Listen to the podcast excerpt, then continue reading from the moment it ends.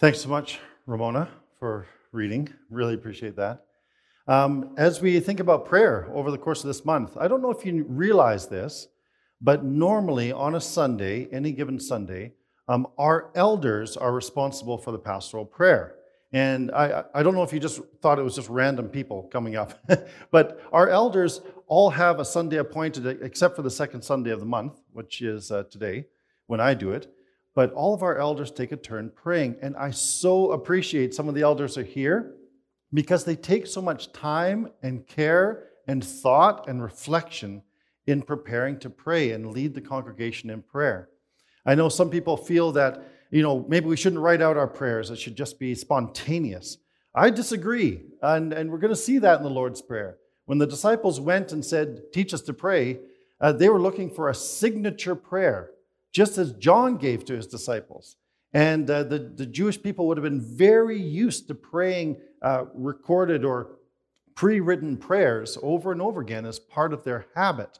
And so I just, I just want to thank the elders for the work they put into the careful thought for leading our congregation in prayer on any given Sunday.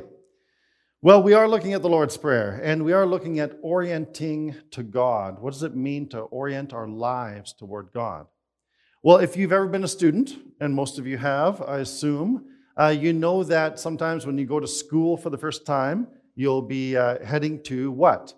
Orientation, school orientation. And uh, sometimes it's a, a love-hate relationship for students, because it can be incredibly boring.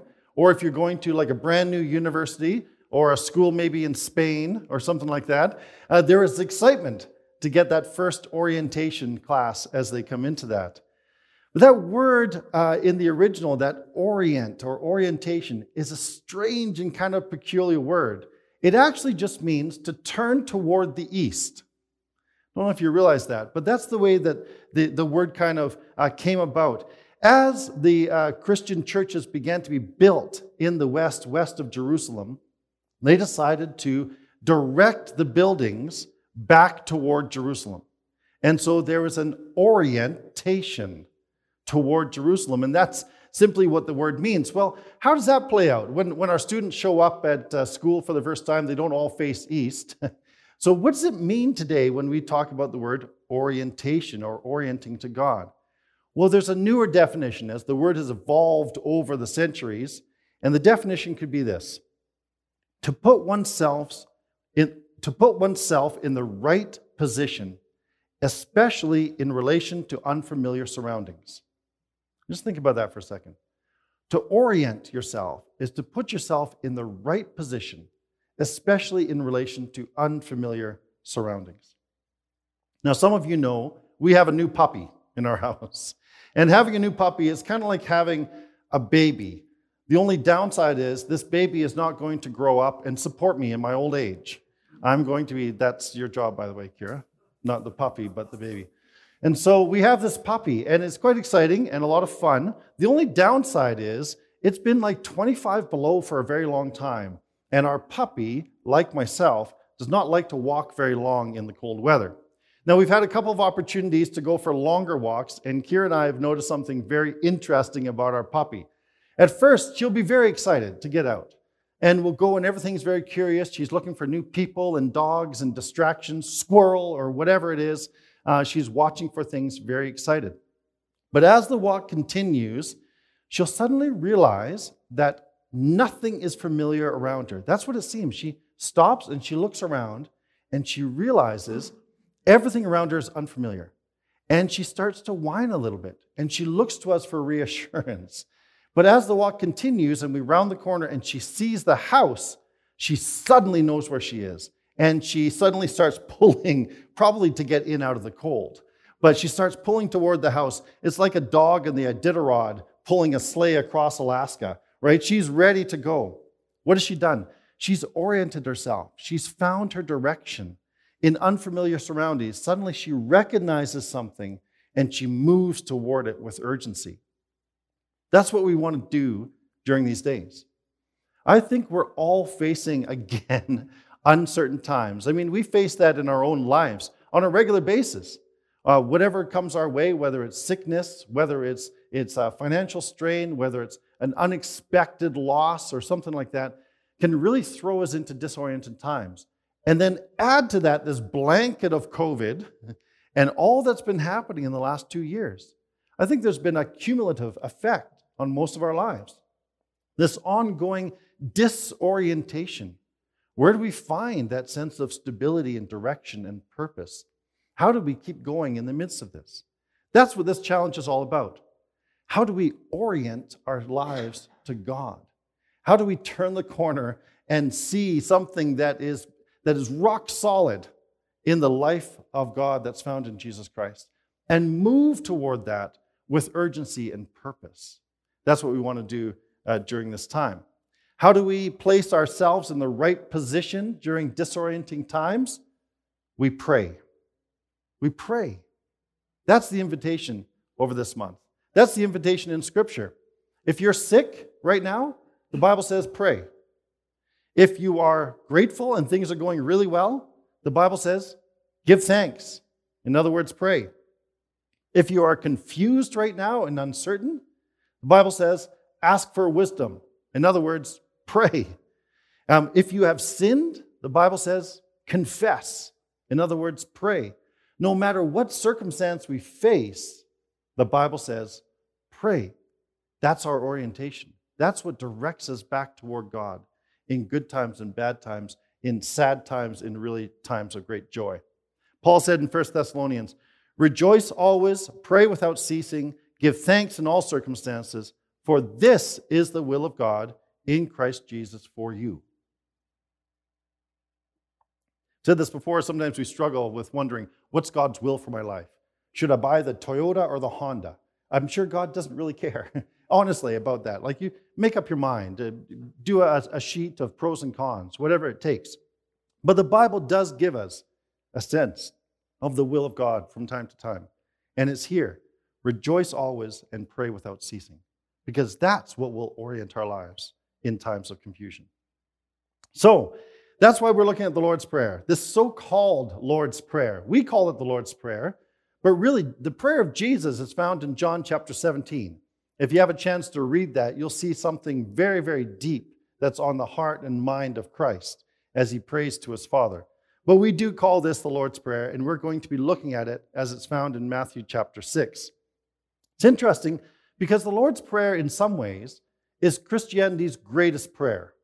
I don't know if you've been to other churches, maybe Anglican churches in the background, or Presbyterian or others, and we normally have a whole series of prayers that we pray throughout Sunday and throughout the year. Of all the prayers, the Lord's Prayer is Christianity's greatest prayer. I'm sure we could say that. But it's also Christianity's strangest prayer. And here's why. It's prayed by Christians and all Christians, but it never mentions Christ. It never mentions Jesus. It's prayed in all the churches, but it never mentions the church. And that's kind of a curious thing to me as we think through the Lord's Prayer and how unique it is, how powerful it is, how influential it is, and that it doesn't mention the things that we normally talk about and pray about. Um, and that's not a good or bad thing, it's just an observation. Well, as Luke records the Lord's Prayer, and it's found in Matthew and Luke, as Luke records it, it's actually in response to a simple question that the disciples asked. What was the question? Lord, teach us to pray. And I'm sure Jesus said, finally, a good question out of you guys. Because they asked Jesus all kinds of questions. Sometimes they'd ask Jesus a question, and what would he do? He would respond with another question. That must have been irritating from time to time. Peter comes up and looks at Jesus and says, "Hey, Jesus, how are you today?" And Jesus says, "No, Peter, how are you today?" It's like, no, just, just answer the question, Jesus. Or sometimes Jesus gave a, an answer that was really, really cryptic. They would say, "When is the kingdom coming?" "It's not for you to know the time or seasons." And they're like, just give the answer. We know that you know. But on this instance, when they come and say, "Teach us to pray," Jesus seems to say, "I have an answer.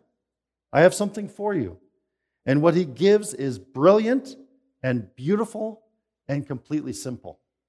And it's something that we can all take. In Matthew, in the original Greek, it's just fifty-seven words long. And uh, Darrell Johnson, the author and preacher, he has a little book that you can get uh, through Amazon, actually, and it's great. Highly recommend it. And he calls it fifty-seven words that changed the world. These fifty-seven words that we find, that's our focus. Well, what is it all about? If you look at the Lord's Prayer, there's six main petitions, actually, in it, six main requests that we find in the Lord's Prayer. The first three are focused around the word you. As we look through it, we see that we talk about your name, right?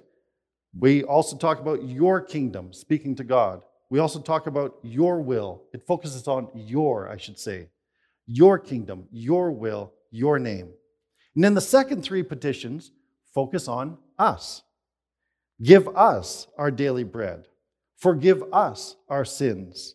And deliver us from the evil one. And so that's kind of split. But at the very heart of it, right in the middle, is this phrase, on earth as it is in heaven. And that's really the key that unlocks the Lord's Prayer. And it's so important in Matthew's Gospel because the Lord's Prayer falls right in the middle of the Sermon on the Mount. You've heard of the Sermon on the Mount, Matthew chapter five through seven. It's where Jesus explains the, the, uh, the growth of the kingdom of God, the infilling, the bursting through, the breaking through of God's kingdom into our lives and into this world. And as we read that, right in the middle, he offers the Lord's Prayer. And right in the middle of that, we read this, your kingdom come on earth as it is in heaven. And that's really the secret of it, this fundamental desire to see God set the world right. Is that your desire? Say, God, come and set this world right. God, come and set my life right. God, come and set my family right. God, come and set my neighborhood right. God, come and set things right. May there be justice and mercy and peace. The Lord's Prayer is a fundamental desire to see God do what only God can do. That's the fundamental truth that we find in the Lord's Prayer. That's my prayer for this new year. I, I hope it was my prayer every year, but I feel an urgency this year to pray this. Your kingdom come, your will be done on earth as it is in heaven. Well, what does that look like? What does it look like for God to come and set things right? We're going to be exploring that, but today we're going to look at just that first phrase, our Father who art in heaven, because it gives us a glimpse of what it means for God to set things right. Understanding the one to whom we're praying is essential. When we're asking God to do what only God can do, then we need to know to whom we're praying. And so we're praying to our Father who art in heaven. And so in this prayer, Jesus orients us. He, he moves us and directs us toward God as the Father by revealing the heart of the Father. This is really important. Um, so often when we go to prayer, we're focused on what? We're focused on our agenda. We're focused on what we want to get done, what we want God to do for us in that sense. But in this prayer, we get a glimpse at God's agenda. We get a glimpse at God's desire, his priorities. And when we do that, then we begin to align our lives and our priorities with the priorities that are found in the Lord's Prayer. Darrell Johnson, and we have a quote that we'll put on the screen here for us. Uh, Darrell Johnson, out of that little book, fifty-seven Words That Changed the World, he says this, on God's heart is the hallowing of his name, the coming of his kingdom, the fulfilling of his good pleasure, providing for us so we can ha- live a kingdom life, canceling our debts and reconciling us and protecting us from the attacks of Satan. That's what's on God's heart. Does that resonate with you? That's something that when we understand what's on God's heart and when we align our prayers with his will, then we see things happen. We see our lives changed, our lives transformed. This is what's on God's heart. So by praying in this way, we understand and align ourselves with the priorities of the Father. So that opening line, our Father who art in heaven, we see three things really briefly this morning. First of all, we see a relationship. This is just fundamental to the opening line. This prayer invites us to approach God as our Heavenly Father. Now, we say that so often that we become familiar. It's like stating the obvious. But we have to think a little more deeply about it. The primary way that Jesus addressed God was, my Father. That's so interesting because in the Old Testament, sometimes the nation of Israel, or sometimes maybe individuals, will think of God and speak of God and relate to God as Father, but not in this really close, intimate way. When Jesus comes, he teaches us to relate to God as Father, as Abba Father, in this close, personal, intimate kind of way. It's a beautiful kind of relationship. I remember when my dad was in his final year of his life, which is about just eleven years ago. He'd be coming up to his birthday this coming week, and we'll remember him and celebrate his life again. But just in that last year, I happened to have uh, a very confusing time in my life. And I also had some opportunity to go visit him, which was a gift from God that I didn't expect. I remember going to visit my dad, and I loved my dad, but he was always working. And I think I've mentioned this before. He worked in a mine, so four days a week, and then he built houses another four days a week. There, for my dad, there were eight days in the week, and he was always working. He was just constantly working. Uh, but the times that we connected is when we'd watch hockey together. I don't know what it was, but with uh, all my brothers in the house, we all had to pick a different team. I don't know why we couldn't, you know, support the same team. There always had to be competition among us. And so Dad, of course, had the Canucks. I had Winnipeg Jets because I was born there. It was by default. And uh, my brother David, during those days, picked Edmonton Oilers because they were winning all the time. So we would support, but that was our, our point of connection, was watching hockey or maybe building a house together or doing those kind of things. So when I went to visit my dad, I didn't know what to expect. In his final year of his life, we knew that the end was coming. He was very, very sick with pancreatic cancer. And one day I remember sitting down trying to get this little computer fired up for him so he could go on Google Maps and look at the city of Glasgow, because he used to, in Glasgow, Scotland, he used to drive buses. And I'm getting everything sorted out, and suddenly I feel a pair of hands on my shoulders. And he starts massaging my back. You have to understand, my dad has never done that in his life before. Like, it was such a moment. I, I felt myself tensing up. I didn't know what to do. Uh, he wasn't a big huggy kind of person, but suddenly he was massaging my back. And he was just spending a moment as a father and a son. It was beautiful. I think of that when I think of God as our Heavenly Father. There's times when God just wants to spend a moment with us. Just to spend a moment. Just to be present and fully present there. But I also recognize that it's difficult for some people to relate to God in that way because they didn't have a good relationship with their dad, or maybe there's some hurt, or there's some anxiety around the whole concept of thinking of God as Father. And some people have come to me and said, why can't I just pray to Jesus? Well, you can. I mean, just pray. God will hear it and sort it out, and, and he's big enough. You don't have to do it really specifically or according to a, a specific uh, way. Just pray. Let God sort it out. But there is a reason why Jesus encourages us, encourages us to pray to the Father, because Jesus came to reveal the Father to us. This is what Jesus said in John chapter fourteen. Anyone who has seen me has seen the Father. So regardless of what our experience of an earthly father is, when it comes to God as Heavenly Father, we can have a certain assurance that God is good because we know Jesus. And we like Jesus. We love Jesus. And we love to come to Jesus because Jesus seems so approachable to us. But Jesus reminds us, if you've seen me, you've seen the Father. Again, with Darrell Johnson in his book, he, he wrestled with this for some time. And, and then he said this, I sense that Jesus was saying to me, the Father is just like me. God the Father is just as good, just as gentle, just as approachable, just as vulnerable, just as welcoming as I am. And so we can have confidence in approaching the Father because we know Jesus. So it's not just in this general sense, though. And sometimes we talk about God as the Father of all people, that we are all his offspring. But as we come to the New Testament, we realize that Jesus is talking about the Father in a very specific way, as Abba, this intimate, close relationship. John chapter one, verse twelve says this, to all who believed him and accepted him, he gave the right to become children of God. They are reborn, not with physical birth resulting from human passion or a plan, but from a birth that comes from God. In that sense, we call God Father. So the first key to praying this prayer is to be in right relationship with God through Jesus Christ. Are you? Do you call God Abba, Father? Do you have that understanding? That's absolutely essential. Relationship is at the core of this opening line. The second thing is this: lordship.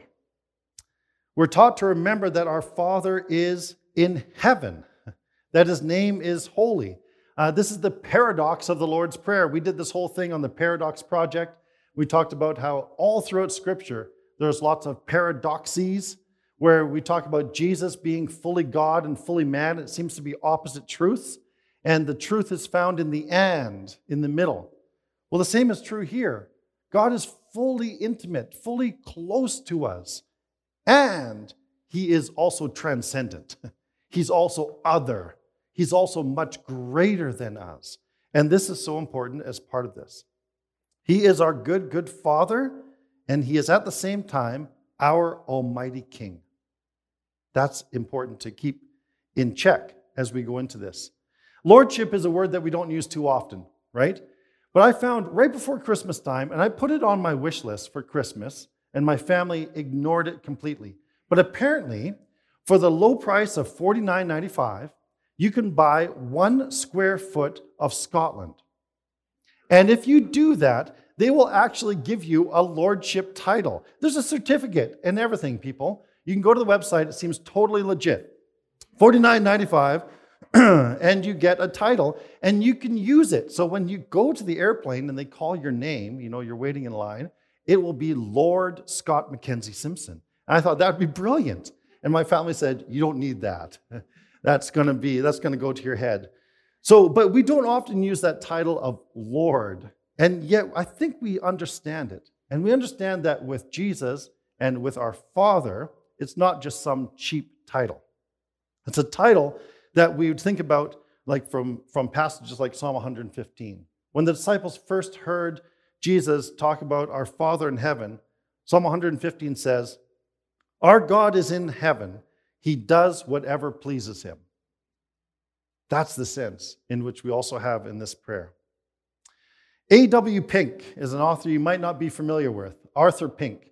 And he's an old uh, reformed kind of Puritan type guy, wrote a lot of things, and I've got a quote from him, and I thought it was really interesting. He says this: "If the words 'Our Father' inspire confidence and love, then the words 'which art in heaven' should fill us with humility and awe. These are the two things that should ever occupy our minds and engage our hearts. The first without the second tends toward unholy familiarity. The second without the first produces coldness and dread. By combining them together, we are preserved from both evils." So we hold that intention. He is our loving Father. He is also our Heavenly Father. Hallowed be his name. Okay, third thing, briefly as we wrap things up. So we have relationship and we have lordship, and then we also have fellowship. And this is really important to me as I reflect on this and the Lord's Prayer and what it invites us to. Because we're invited to pray this prayer not simply as individuals, but we're invited to pray this as a community. This is our Father who art in heaven. And the emphasis in this whole prayer is on this communal aspect of the disciples together, whether it's here, whether it's at Crescent Heights, wherever it is in the city today, wherever it is in the world today, we are praying to our Father and to have that sense of community. You know, during this time and as uh, the pandemic kind of winds on and as we make choices and we, as we go through different struggles, I think one of my deepest concerns is for the unity of the church. Not just this church, but the church worldwide. Uh, because the unity of the church is so important for the witness of the gospel. And, and that's, that's a big part of my heart.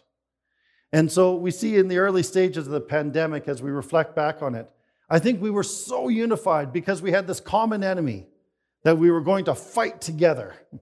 And we had the sense of purpose, the sense of, okay, this is going to be a little bit odd, but it's kind of unique. It's like going camping for the first time. But if you had to camp for the whole year and then two years, you'd get pretty sick and tired of it after a while. And that's what has been kind of happening, and I can think seeping into us a little bit as we've gone on this journey. constantly trying to innovate, constantly trying to find new ways to connect and communicate. We grow weary. But in our weariness, sometimes we disconnect from one another for a variety of different reasons. Sometimes the, the church and the church leaders, our elders or others, become targets, easy targets. Uh, we're standing up here, we're available to people, and we become targets for people's dissatisfaction or some of just the junk that goes on in our lives. And we need a place to vent it. So sometimes that comes out in unfortunate ways. Some people vote with their feet, others go silent. Some bring in a, a list four years long of grievances. And it's been unearthing things in us, as Tyler said, as a church and as individuals that we need to pay attention to. Some of those things are wonderful and great opportunities. Some of those things are kind of ugly. And we have to address that as well. So this is why I think this prayer is so important during this time, because we come together with one Father, as one family in Christ. And once we get a hold of that and understand that, then we continue to orient ourselves in the right direction. I've shared this illustration before, and I'll share it again because it's a good one in my mind. Hopefully it's a good one for you. But I remember being in England, working with some churches there, and I used to go, love to go for walks across the fields. And you're allowed to do that. You're allowed to walk through farmers' fields as long as you close the gate, which I mostly remembered to do. Uh, but I remember walking into some of the farmers' fields and seeing a flock of sheep in this one particular part. And it's beautiful. If you've seen the green fields and hills of England and a flock of sheep, it just seems right. And so as I'm going across and I see this, it's so beautiful. But I was twenty years old at the time. That's my disclaimer. And I thought, how close can I get to those sheep before they either bite me or run away? I didn't know what sheep would do, really. So I thought I would try it. I did not get close to them at all. They recognized the stranger danger, and they fled from my presence. And uh, I'm sure the farmer did not appreciate me chasing after his sheep in the field and sometimes leaving his gate open. I was twenty, just to remind you of that. And then one day I'm walking through the field, and I see the farmer come out, so I behave myself. But I see he's got buckets of what I presume is feed, and he makes this weird calling noise with his mouth. And all of a sudden the sheep, wherever they are scattered all over the field, they turn to him and they run. And as the sheep get closer to the shepherd, what happens? They also get closer to one another. I think it's just a beautiful image in my mind of how do we form unity in the church. Unity in the church is not uniformity. We don't always have to act the same way or believe the same things. Do we understand that? We can journey together even in disagreement. But unity comes when we're focused together on the Father. And when we move in the direction of the Father, so we're drawing closer together to one another. So this simple prayer is one of the greatest gifts that Jesus has given to his followers. It reveals the heart of the living God for us. It allows us to align our priorities with the priorities of God, especially when we find ourselves in unfamiliar circumstances.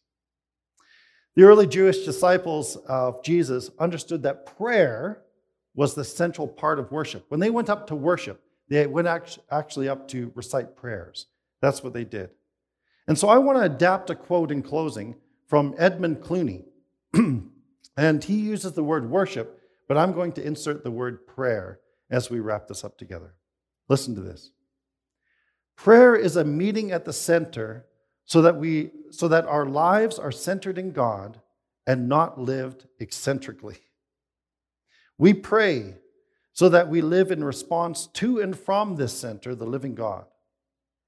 Failure to pray consigns us to a life of spasms and jerks at the mercy of every advertisement, every seduction, every siren.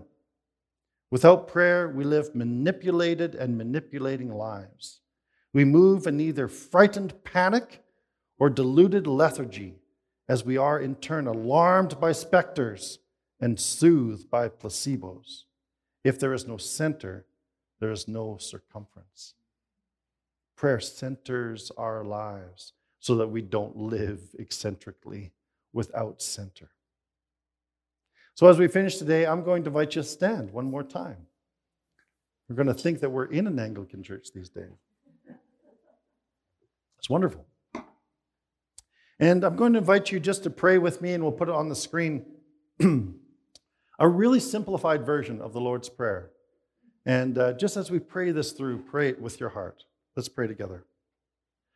Our Father in heaven, let your name be hallowed. Let your kingdom come. Let your will be done on earth as it is in heaven. Give us our daily bread. Forgive us our debts. Deliver us from the evil one. Amen.